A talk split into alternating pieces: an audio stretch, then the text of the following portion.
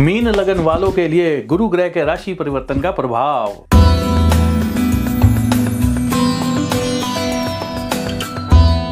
दोस्तों, मीन लगन वालों के लिए गुरु राहु का जो चंडाल दोष है, वो इतना अच्छा नहीं होता है।